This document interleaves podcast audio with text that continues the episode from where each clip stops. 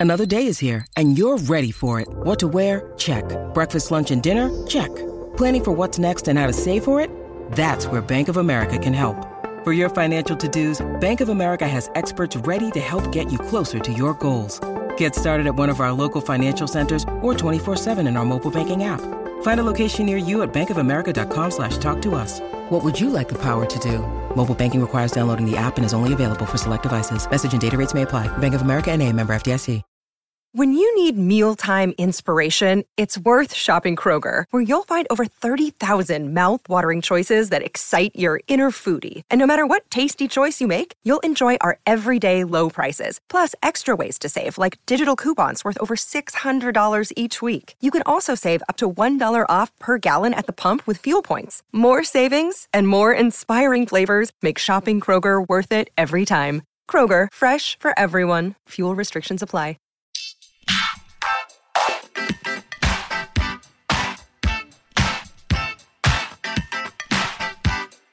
Hi, everyone, and thank you for tuning in to the 441st episode of Awards Chatter, the Hollywood Reporters Awards podcast. I'm the host, Scott Feinberg, and my guest today is, in the words of the New York Times, a quote, comic genius, close quote, and quote, one of the most successful comedians of his era, close quote.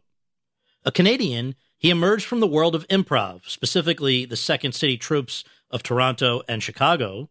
He rose to prominence in the world of sketch after joining NBC's Saturday Night Live in 1989, and he became a full fledged movie star through his work in three immensely popular film series, those built around Wayne's World, Austin Powers, and Shrek, in each of which he played the title character. Now, after a long period of taking on few and exclusively smaller parts, he is back in a project which dropped last week, doing what he does better than anyone else playing multiple characters in a project of his own creation, namely the Netflix comedy series The Pentaverate. Mike Myers. Over the course of our conversation, one of very few interviews he has granted over the course of his career, the 58 year old and I discussed how his childhood in Canada inspired several of his most famous characters, from Wayne Campbell to Austin Powers, the challenges and rewards of playing multiple characters in the same project, which he first did on film in 1993's So I Married an Axe Murderer, a film which also spawned the idea for the Pentaverate, why he has taken numerous years long hiatuses from the screen, and why he came back for the Pentaverate, plus much more. And so, without further ado, let's go to that conversation. Mike, thank you so much for doing the podcast. Great to see you. And uh, on this podcast, we always go back truly to the beginning. I wonder if you can tell our listeners where were you born and raised, and what did your folks do for a living? I was born in Toronto, Canada, and uh, my dad sold encyclopedias. My mom worked in the office of a factory. Now, prepping for this, I, I got a pretty clear sense that you and your dad had a very special bond, and probably is in large part why you got into comedy. Is that fair to say? 100% true. Yeah. My dad uh, was born in Liverpool, England, and uh, he uh, loved comedy and uh, loved Peter Sellers, and he basically loved show business. And uh, my mom was an actress, and uh, when I suggested doing something other than acting, they were like, "Well, why would you do that for, mate?" you know? Well, and in fact, you started at a very early age, right? I mean, what was the first commercials and stuff that you were doing? I um I did television commercials when I was a kid. Actually, Gilda Radner played my mom in a television commercial for British Columbia Hydro, which oh is oh my god, they call the the the electric company there, and um, um yeah, I did. Uh, I used to remember. Hold on, Kit Kat, Apple Jack, Sunlight, BC Hydro, Datsun, Kmart shoes, Wrigley Cinnamon Gum.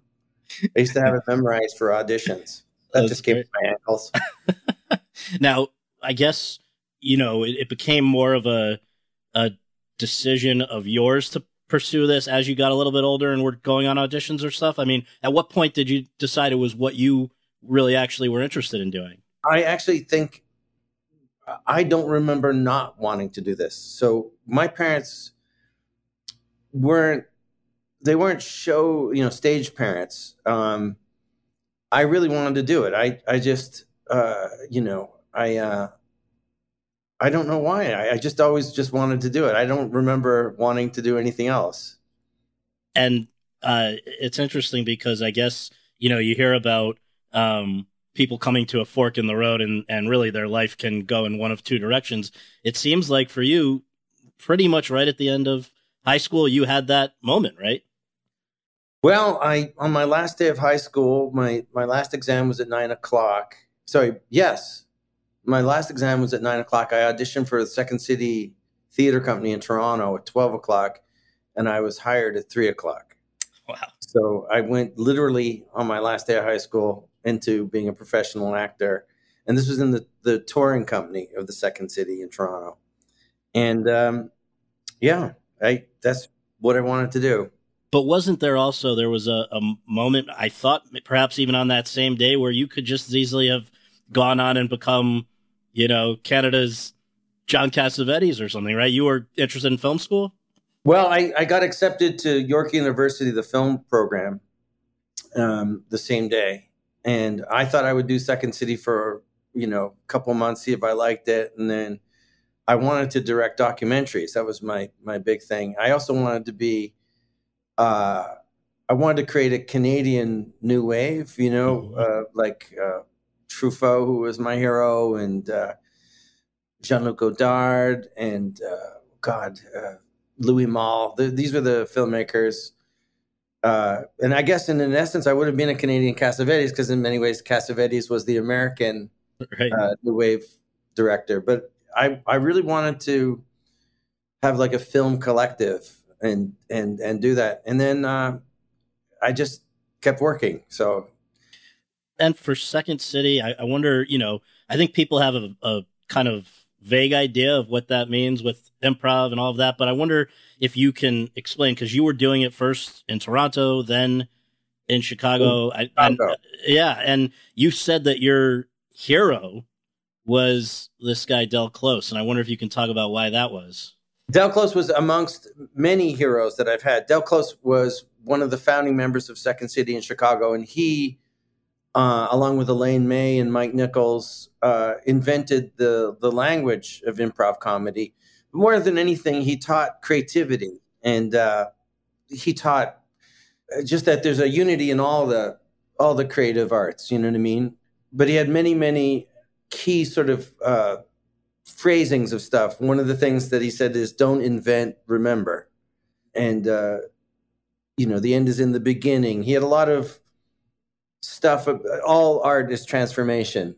Uh, you know, even painting for him was transformation to the extent that paint is constantly drying. So it's moving as well. Mm-hmm. So everything is transforming, everything that's made. And this kind of unified theory of creativity, there isn't a day that I don't quote Del Close. Um, it's kind of everything that I've I've enjoyed. He wrote stuff down, you know what mm-hmm. I mean, mm-hmm. including the rules of improv with Elaine May, and um, just being a, a real source of inspiration.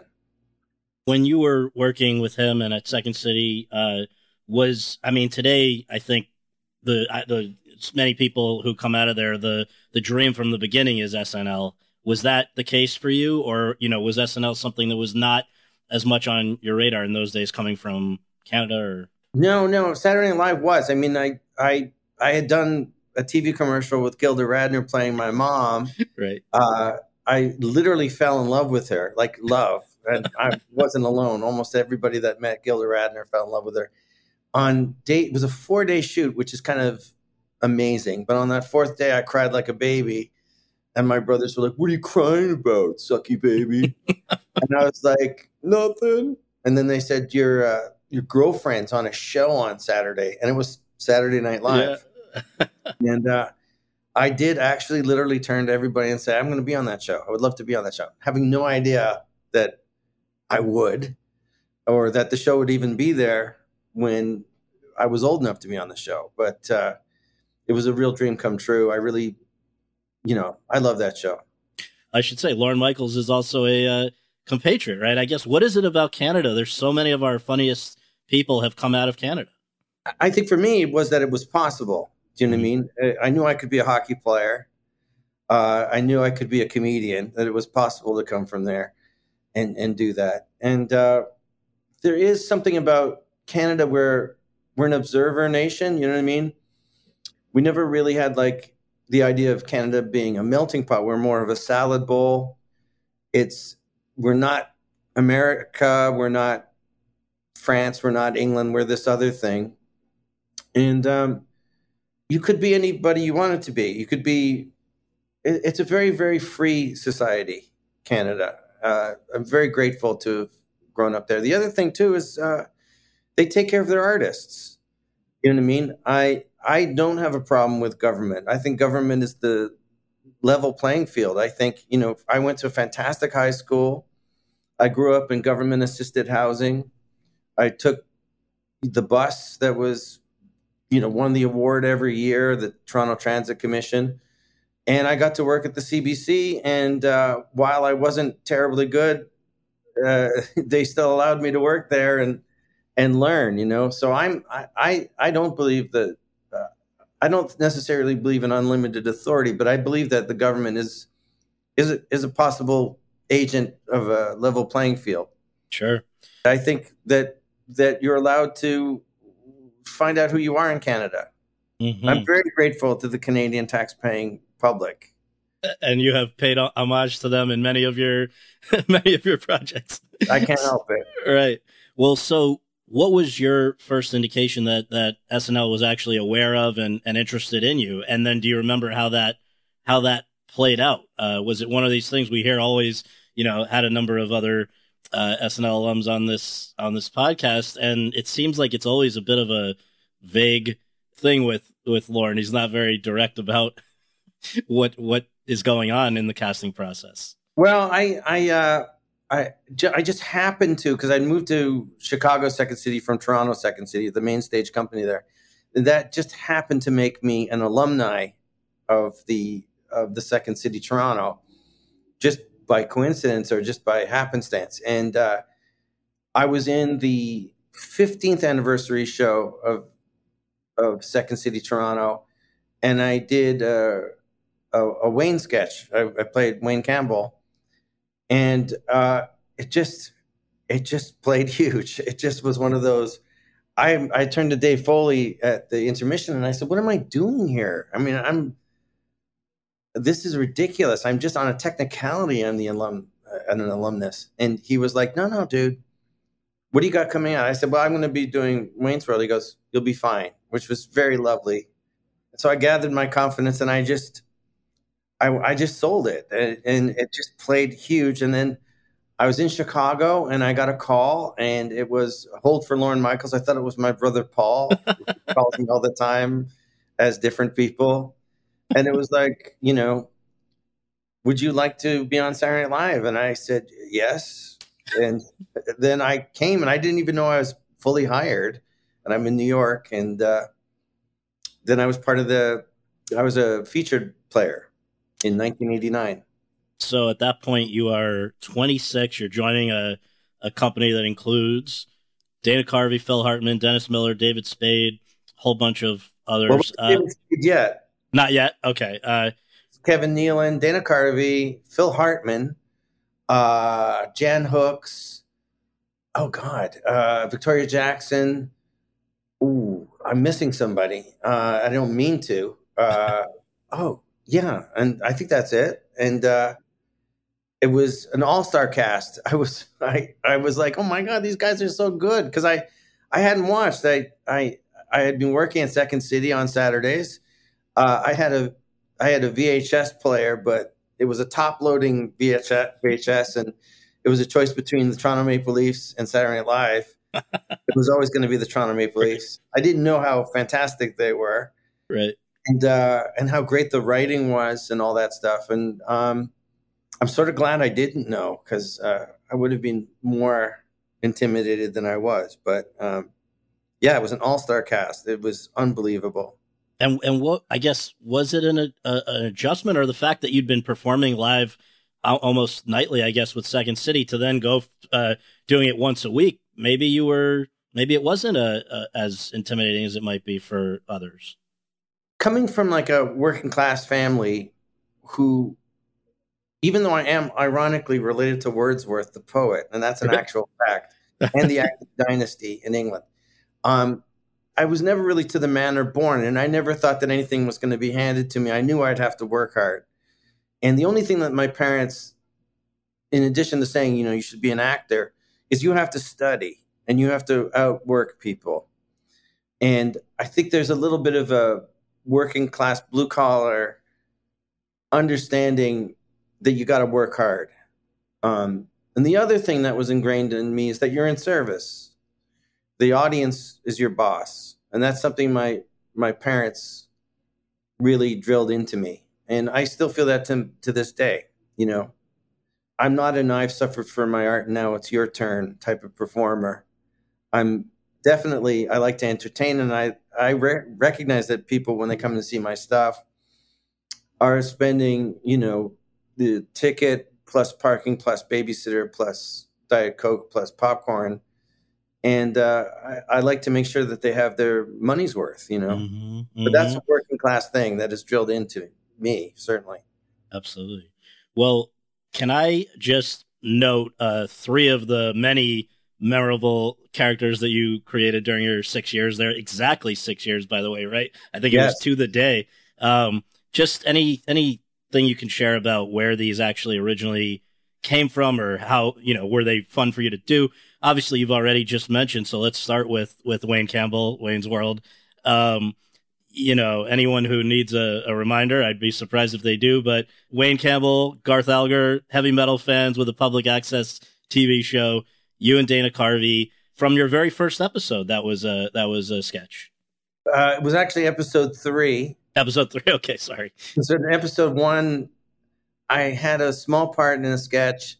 Episode two, I didn't make the show, and I thought I was getting fired. And then episode three, I got a sketch on. And I didn't realize that that is actually fast. Yeah. I thought, that's it. I'm out. You know, that was my chance. Um, Wayne Campbell comes from growing up in Scarborough, Ontario, which is Scarborough is a suburb of Toronto. Uh, it's a very working class suburb. It's very flat. It's a lot of uh, factory carpet outlets, Tim Hortons, and uh, car dealerships, and hydro fields or electrical fields with the pylons, and uh, that's how I I actually that is my accent as a child is is Wayne Campbell, and uh, it was my experience in the suburbs of Toronto, and that's that's you know that's literally listening to Bohemian Rhapsody, literally you know talking in that way.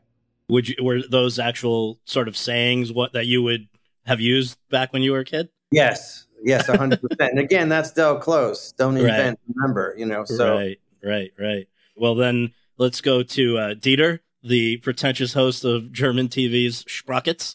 Um, take it away. Well, uh, Dieter is uh, the the look of Dieter is based on this fantastic German performance artist named uh, Klaus Nomi, and uh, you know it's you know I grew up in a very very pop cultural house. And anytime me and my brothers saw something that was truly, truly bizarre and weird, we clung to it and loved it. Um, it is a it is a parody of something I'd never seen at that point, which is German television. but it's what I imagined German television to be like, and imagine what the sort of avant-garde art world was like, you know. And that was a tremendous amount of fun. It was just sort of that that side of me that was very into German films, French films, and all that right. stuff. Right. Well, uh, that brings us to Linda Richman, the Barbra Streisand obsessed, frequently verklempt uh, host of Coffee Talk. This one actually has a, a familial co- connection as well, right? Yes, it was. Uh, I, I, I based the character on uh, my mother in law at the time, and uh, I just didn't believe that the New York accent was for real growing up in Toronto. I thought it was uh, I thought it was just something it was like almost an accent of of entertainment, you know what I mean? And then when I got to New York and everybody's like, you know, coffee, daughters, dogs. and uh, you know, I fell in love with New York before I was in New York. And to me it's it's a love letter to New York City. And uh, I still live in New York and I love it. I'm not going anywhere. Uh, second, I came to New York for the audition for Saturday Night Live, which was a meeting. I didn't actually audition, thank God, because I am terrible at auditioning. But I knew I was home. You know, there's a few places that just you instantly kind of go, yeah, mm-hmm. I could live here. Now, I, I went back to revisit a few of the clips, and um, one that I came upon was when Barbra Streisand surprised, I, I think surprised even you. Like, did you know that she was going to be showing up? Lorne said, uh, "Be prepared. Barbra might come." I'm like, Barbra Streisand," and so the stage manager had a hand signal, which was this: if she comes. But I, of course, live TV, I completely forgot, and all of a sudden he's doing this, this, this, and then I go. If you just look at it, I'm just sort of going like this to Joe Dicso, the stage manager, and he goes, and then Barbra Streisand, because I'm like, oh my gosh, she actually did come. I couldn't believe it. Um, I think Madonna did know, and uh, God, Roseanne did not know, and Mm-hmm.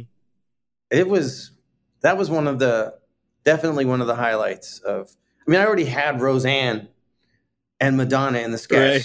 It's sort of like Totally. No, was. She's every bit the the legend. My father loved Barbra Streisand. I, I it's not that I wasn't a fan. I just it it didn't come my way like say something like Burt Bacharach did in my childhood. But I've since become more of a fan since meeting her. And of course I I did her show at the MGM Grand yes, yes. and at Madison Square Garden. Um, I always want to call it Madison Square Gardens, like Maple Gardens. Uh, but she came out and sang, and she sang like a, it was like a bell, like it was like an instrument that was perfectly in tune. And uh, that's when I really truly became like the biggest Barbra Streisand fan ever. It's great. She just it was like a jet taking off, dude. It was unbelievable. Nice, nice. Well, she's lovely too, by the way. Just a lovely lady as well. I believe uh, we were we were lucky enough to have her on this podcast, and I believe we we talked about your she loves it's mutual, it's mutual. So yeah, uh, but uh, now during your hiatuses uh, during those six years, you were you were always pretty busy, and that included, I guess, both of the Wayne's World movies in in '92 and '94. And I just wonder, um, you know, no movie inspired by an SNL sketch had ever had that kind of success. Why do you think that was, and why do you think you guys were able to defy that? I have no idea. Uh, I I didn't know they were going to make it. I didn't know it was going to be released, and I didn't know it would meet an audience. Um, we had a blast making it. You know, I, I don't know. I I, I uh, you know, Bohemian Rhapsody is a fantastic song. I I couldn't believe when they said yes, and uh, it. Uh, you know, Dana Carvey is such a fantastic comedian. It's I went to entertainer school working with him. He loves to play, you know, he loves to even to this day, you know, I talk to him on the phone and uh if he finds a bit that makes me laugh, he just does it. You know what I mean? He's not somebody who's like, you know, the traditional thing of the the morose comedian. Right. He's the right. opposite. He loves he's a frisbee dog and he loves to he loves to play. He loves the play of it. And he's the most relaxed performer I've ever met in my life. And even as recently as the 40th anniversary, when we went on after the in memoriam, and it was Jan Hooks's mention, and I love Jan Hooks, and I was crying like a baby. And I said to Dana, I said, "Are, are we dead? Like, are, is we're going on after the in memoriam?" You know? And he said, "No, no, dude. We'll go out there. We'll kick their ass. Don't worry." And I was like, "Yeah, let's do that." Because we put a thousand bolts of energy into it, dude. Just, and I was like, "Oh yeah," and it's just he he knows how to have fun. Yeah, it was just a. So I think those molecules got on the screen to be sure. You know, I believe that that was also the first Wayne's World is where you had a cameo by Alice Cooper, which is, Yes. that, is that how you first met Shep Gordon? yes, it is. Okay. I, um, I I I couldn't believe he said yes. Originally, I wanted Shep Gordon, of course, is Alice Cooper's manager, and I did a movie about Shep Gordon, a documentary. I hounded him for 20 years until he said yes. And Super- now a, a, character in the Pentaverate. yes, he is now a character in the Pentaverate. What I love is I said, Shep, I, I want to do you as a character. And he went, let me stop you right there. Yes. I said, oh my God, dude. Because I trust you. I know it's going to be good. And uh, that, that's a, it was a great documentary you, you made about him. And I guess like, was, was he your, did, were were you guys always just friends, or was he did he represent you, or just why do you why did you hit it off? When when I wanted the song "Schools Out" in in uh, in Wayne's World, and uh, he went, "No, it's not going to happen." went, well, come on, dude. You know, school's out. It's like it's it's punk before punk. It's you know, it's so anthemic, and uh, and the other one I wanted was eighteen, which is another anthem. And he said, uh, we'll, we'll, put it in the end credits, uh, but uh, he has a new album out, and it's the song Feed My Frankenstein. I've come to love that song, but at the time it wasn't School's Out, you know. And he so represented Alice in such a fantastic way. And he so cut a really tough deal. But I ended up loving him and loving Alice, and that I was like, uh, you know, he's just a he's just a goody. He's just like a good guy. And then he invited me out to his his house in Hawaii, and uh, he's just there are takers in the world and there's givers, you know, and he gives. He's got the aloha spirit, you know. Right, right. And uh, just he's a teacher. He, he's he, like Del Close. He's a teacher. Well, people should should absolutely go watch the doc to better under. They'll they'll laugh even harder at the Pentaverate once they've seen what it's who it's who it's based on. So, um, but now I guess here's something that Lorne said to the New York Times after the first Wayne's World came out. "Quote: I've been around a long time, but except for John Belushi with Animal House, I've never seen anyone acquire the sudden celebrity Mike did with Wayne's World. Nobody gets through that kind of thing unscathed." Close quote. How do you think? That sudden celebrity that he's talking about impacted you? I, I think it was very weird. Um, I was very grateful for it. I wasn't prepared for it. Um, I love making things. I love show business. I love show more than business. It's an odd, you know, when you leave a wake, you know, it's a very odd, you know, there's, you know, there's many crimes committed in your name, you know, I never said that. I never did that. You can't believe that you can be misquoted as much as you are. You can't believe that people would make stuff out of whole cloth. I think we're all kind of hip to it now. We've we've kind of the whole culture's got a lot more savvy as to truth and distortion. But you know, you have to understand where I came from too. I just never I had nothing in my life experience with a dad that sold encyclopedias and my mom that worked in the office of a factory in a country that's just it's just not a famous country. It's not like do you know what I mean? And uh, it was you know it was a real adjustment. And I guess in hindsight, was it helpful or harmful to be working as much as you did? Because it seems like every off season you were busy, and including the one between the two uh, Wayne's World movies. You did So I Married an Axe Murderer. That's 93. Yes. And in that one, I think it was the first time where you took on not one job, but two as an actor. Uh, yeah, I, I think that's the last time I wanted to work that frequently. Mm-hmm. I'm still tired from that time. I bet. I bet. You know, I, I remember hearing Michael J. Fox when he was doing, um, oh God, the great show that he was on, Family Ties. That's Family, right. That's yes, Family Ties. Yeah, yeah, yeah. And he said that it tired him out for 20 years. uh, I didn't grow up in this world. I grew up in a very different world. I like being away. You know what I mean? And I write my own stuff. It takes time to write stuff. You need time to, you know, Barbra Streisand said it, it, it took her two years to live, one year to write, one year to film, and one year to edit. It's kind of how it is. You know what I mean? And everything I do is handmade. Mm-hmm. It, you know, it's kind of everything is bespoke for me. Nothing is. I, I don't think I'm I don't think I'm physically capable of phoning in stuff. Right, right.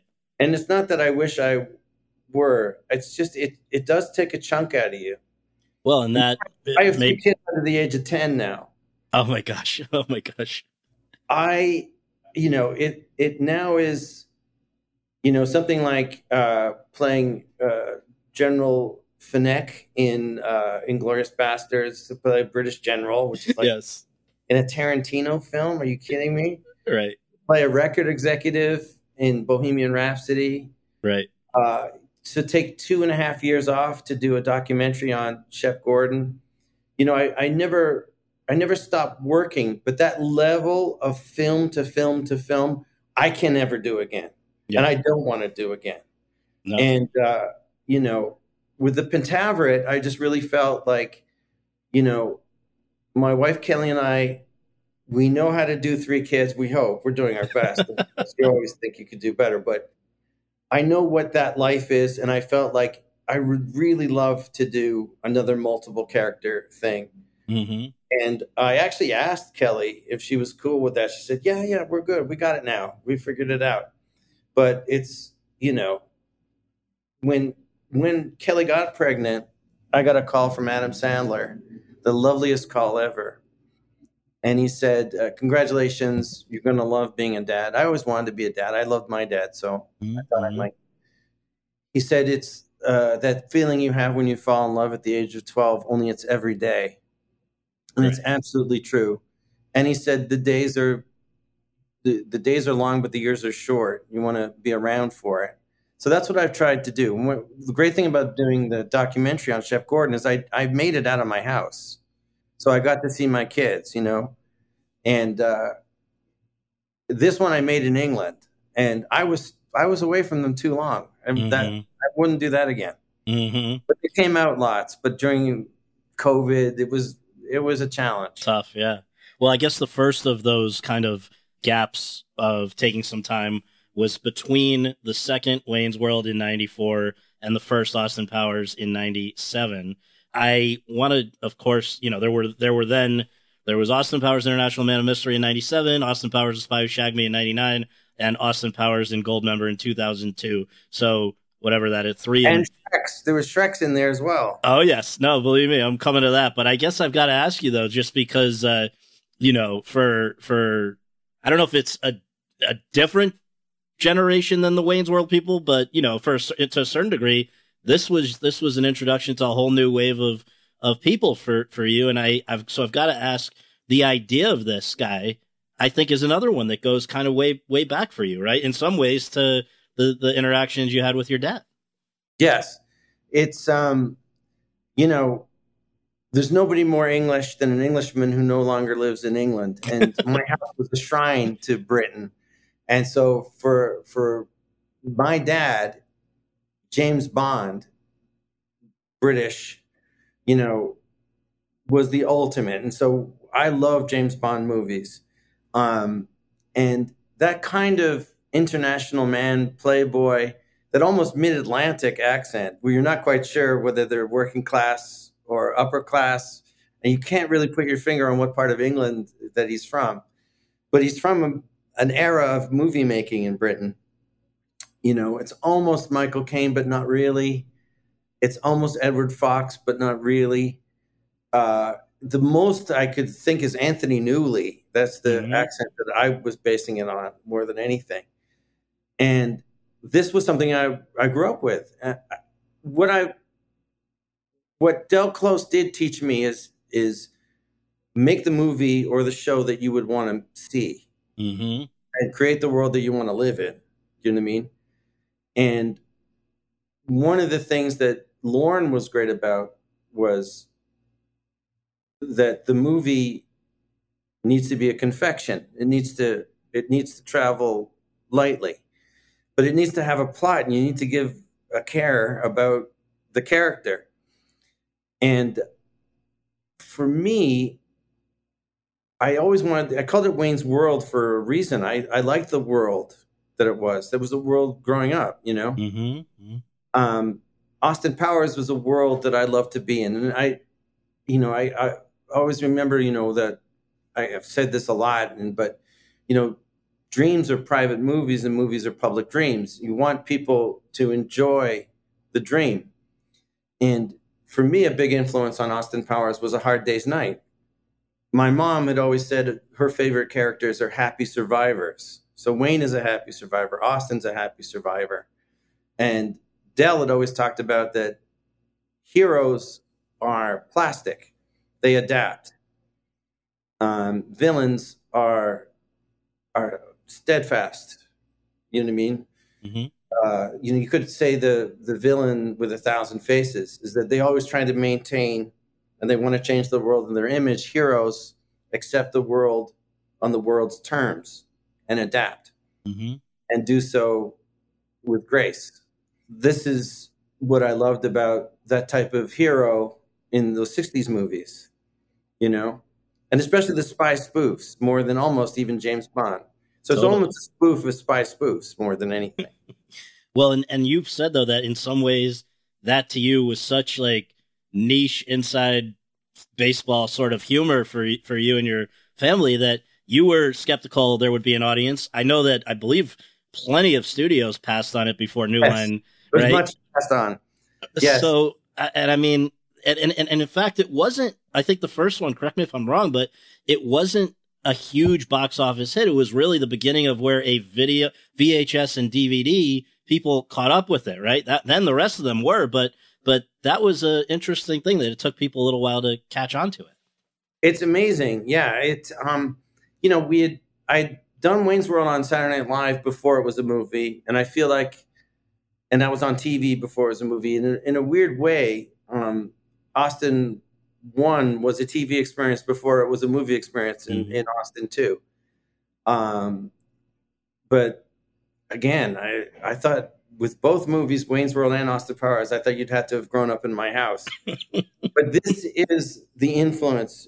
You started talking about Del Close, which is, you know, I I always kind of see the movies as a toy box, you know, and I want certain toys to to be to be in it. You know what I mean? Mm-hmm. It's time for today's Lucky Land horoscope with Victoria Cash. Life's gotten mundane, so shake up the daily routine and be adventurous with a trip to Lucky Land. You know what they say. Your chance to win starts with a spin. So go to LuckyLandSlots.com to play over 100 social casino-style games for free for your chance to redeem some serious prizes. Get lucky today at LuckyLandSlots.com. Available to players in the U.S., excluding Washington and Michigan. No purchase necessary. VGW Group. Void or prohibited by law. 18 plus. Terms and conditions apply. Step into the world of power, loyalty, and luck. I'm going to make him an offer he can't refuse. With family, cannolis, and spins mean everything. Now, you want to get mixed up in the family business. Introducing The Godfather at ChumbaCasino.com. Test your luck in the shadowy world of the Godfather slot. Someday, I will call upon you to do a service for me. Play the Godfather, now at ChumbaCasino.com. Welcome to the family. No purchase necessary. VGW Group. Void where prohibited by law. 18 plus. Terms and conditions apply. So, the idea of playing multiple characters in a project, again, it sort of, I guess, goes back to, well, obviously SNL you're doing, and Second City, a zillion characters, yes. but, but on screen, um, Axe Murderer, then yeah. now with Austin Powers, I guess it's with enhanced technology that you can be on screen with yourself for the first time. Uh, I, I, a lot of the testing, like this is where Jay Roach enters, mm-hmm. and his particular amongst his many geniuses is being able to track both characters. Mm-hmm. You know what I mm-hmm. mean? And and and make it easy, you know what I mean, or or manageable. Anyways, you know what I mean. Uh, I there's a lot of you know Alec Guinness, even Tony Randall in the uh, Seven Faces of Doctor Lao was a big influence, um, but certainly Peter Sellers in Strangelove. Dare I speak its name yes. amongst my work? I worship that film and. Uh, I dare not even touch the hem of its garment. But I know that that's been my highest aspiration is uh, is the work of Peter Sellers, the multiple character work. Um, you know, I got a chance to work with Phil Hartman. I felt mm-hmm. like he's been the closest to a Peter Sellers in this Mhm. country, you know. And uh, you know, I love I love creating characters. I love I think it is a little bit of having parents that have thick accents. My dad talked like the Beatles, Mhm. but I've always been fascinated by how people talk and the software that creates that. you Yeah. know? Now, so the the first of the Austin Powers was you as Austin and Doctor Evil. The third, or excuse me, the second, you're adding Fat bastard. Fat Bastard. Um, and I guess I wonder when you you were also involved very much with the writing of these. Was it something where from the beginning you knew you're going to be this was designed for you to do that, or it was sort of along the way? It, it, the whole of Austin Powers is something that I wrote Yeah. and uh, created. Yeah. It was an interesting tightrope to to play multiple characters. And again, this is again this is Del Close. You you started with the right guy. uh, you know, for him, entertainment is is like sports. You don't know quite how it's going to end. And so, what he loved about improv was he said it was like walking on a tightrope. Good improv is like walking on a piano wire over lava with a sniper shooting at you. Um, and that engagement into the dream, if you will, forgive, I hope it isn't too pretentious, you are drawn into that reality by not knowing how they're going to do something.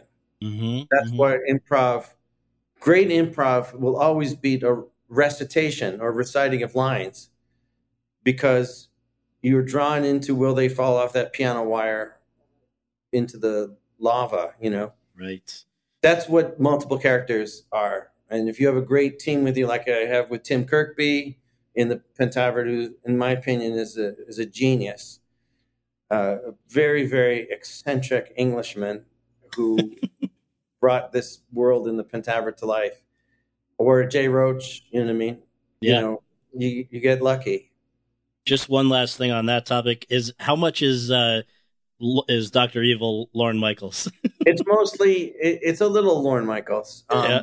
but uh, if you grow up in Canada, you're issued an, an impression of Lorne Michaels because he's such a hero uh, and a Quebecois accent. And, Right. uh, you know, he's sort of so many people's alpha and omega, you know. You know, I will be forever grateful to Lorne Michaels. He's a Canadian hero, continues to be so. You know, he gave me my break in TV, gave me my break in film, and he's just smart. I couldn't have done Austin Powers if I hadn't worked with Lorne Michaels in Wayne's World. I wouldn't have known what to do. And he was generous enough to take me under his wing and uh, and tell me how the film business works, but also how to how to make a movie. You know what I mean? So it's as much Blofeld, you know, than it is Lorne. You know, you write what you know. You know. right, right. Did he do a pinky thing like that? not confirm or deny the existence of that pinky should happen. right, right. Well, so you you mentioned, and of course, this is overlapping with some of those Austin Powers. Is the the Shrek franchise that uh, again a whole another generate? You've you have covered so many different uh, demographics of of moviegoers that uh, in different, maybe not not the same people who are watching Wayne's World or watching Shrek or Austin Powers, but with with Shrek, of course, I guess this is one of those from from what I've read where it's like the idea at first did not necessarily um I don't know if it's fair to say that, or if it was some of some, the title, certain things, certain aspects did not bl- blow you away. I thought, it, you know, it's the sound you make after having seven Molsons, you know. I, and uh, I, and now it's just the title, but at the time I go, that's the title. right. Um, and uh, I guess it's the working class in me. Just it's not that we have to call bullshit, but we you are, you know, especially if you grow up in a Liverpool house, dude. You know, if it's on the lung, it's on the tongue. You know. right. Right. uh, I think uh, Jeffrey Katzenberg was a little taken aback, but um, Well, he also chose a weird place to to approach you about about doing it. Right. yes, it was in the lobby of a theater during a, uh, the a screen of the premiere of uh, uh, Saving Private Ryan, and I, you know, I had just seen this movie. My parents were in World War II. It's such a gripping movie. It's maybe one of the best war movies ever, and I, I I would never want to be in a war, but I love the idiom of war movies. I'm fascinated by what my parents had to go through, you know. And I was just drawn. And Jeffrey Katzenberg says, uh, "What'd you think of the movie?" I said, "Oh my god, it's an epic. I mean, it's it's whatever." And he said, "Would you ever want to be in an animated movie?" it's like, what? What? uh, sure. And he said, it's Shrek. And it caught me off guard. And I said, that's a terrible title. and then he told me about it. And I just love the idea of taking this traditional villains from fairy tales and making them the hero and the heroes being the villains. And one of the things my mom always said, which was a big influence on the writing of Dr. Evil for me, was villains are the hero of their own story.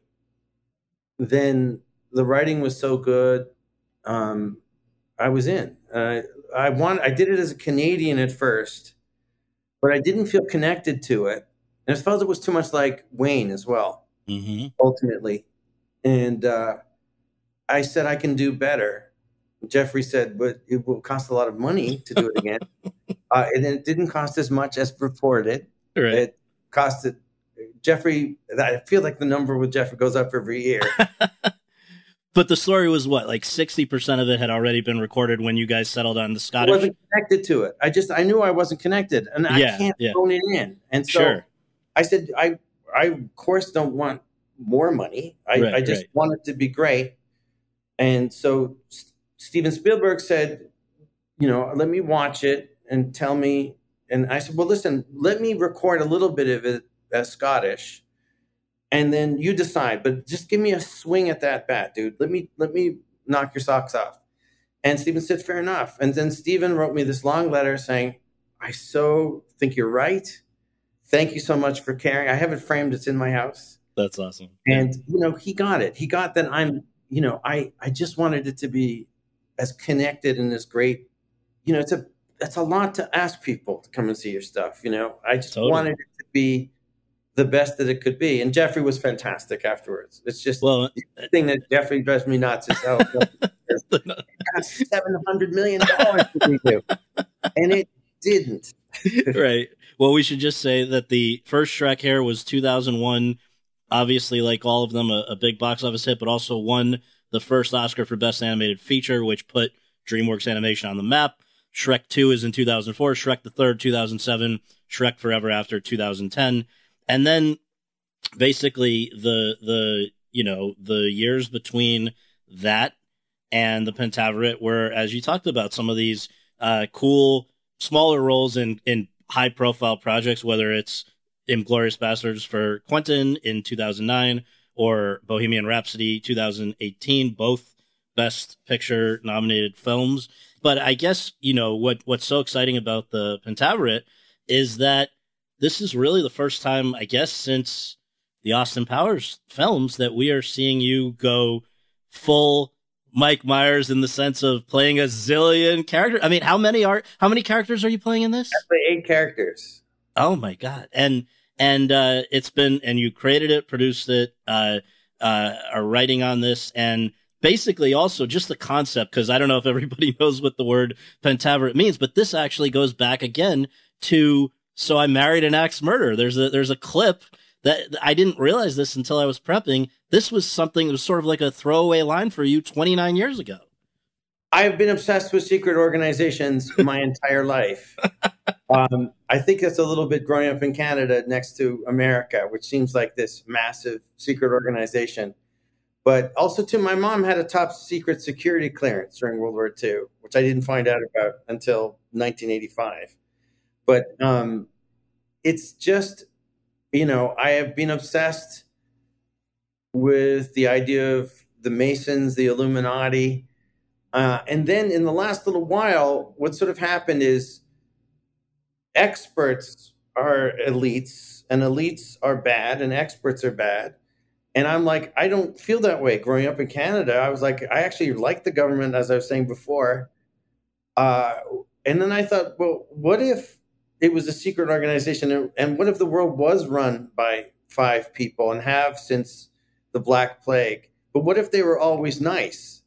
What if what if the world would have been as horrible as the world can be at times? What if it had been even more horrible had these people putting had not put a benevolent right spin on this and that. And uh, in the in the show, I use the the analogy of a of a ball bearing, you know, because that during World War II, the Allies spend a lot of time getting rid of ball bearings because even though it's tiny, without a ball bearing, you can't have a tank, can't have a truck, you can't have an anti-aircraft gun, you can't have anything.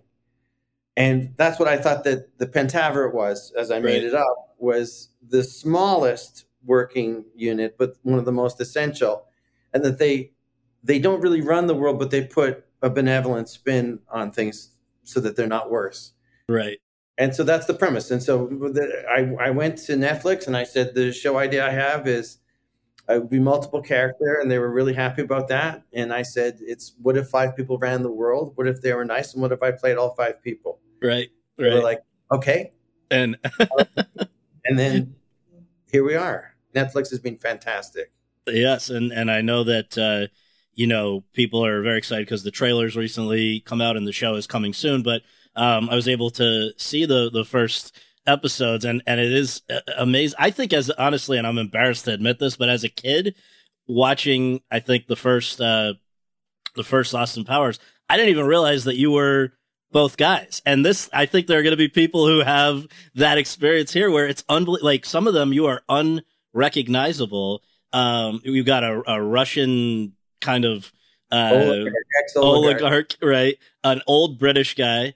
Um, who JZ, I, I cracked up. About. Oh yeah, thanks. Uh, so anyway, uh, I guess in all the, and of course, Shep Gordon, you are one of the people you're playing. So was it fun to go back to doing this?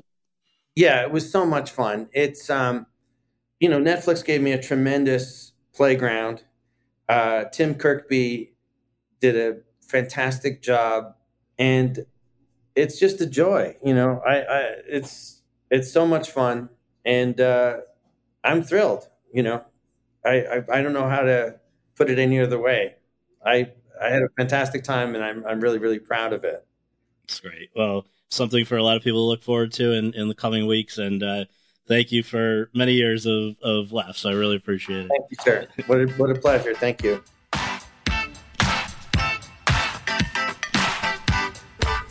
Thanks very much for tuning in to Awards Chatter. We really appreciate you taking the time to do that and would really appreciate you taking a minute more to subscribe to our podcast on iTunes or your podcast app and to leave us a rating as well. If you have any questions, comments, or concerns, you can reach me via Twitter at twitter.com slash Scott Feinberg. Until next time, thanks for joining us. With the Lucky Land slots, you can get lucky just about anywhere.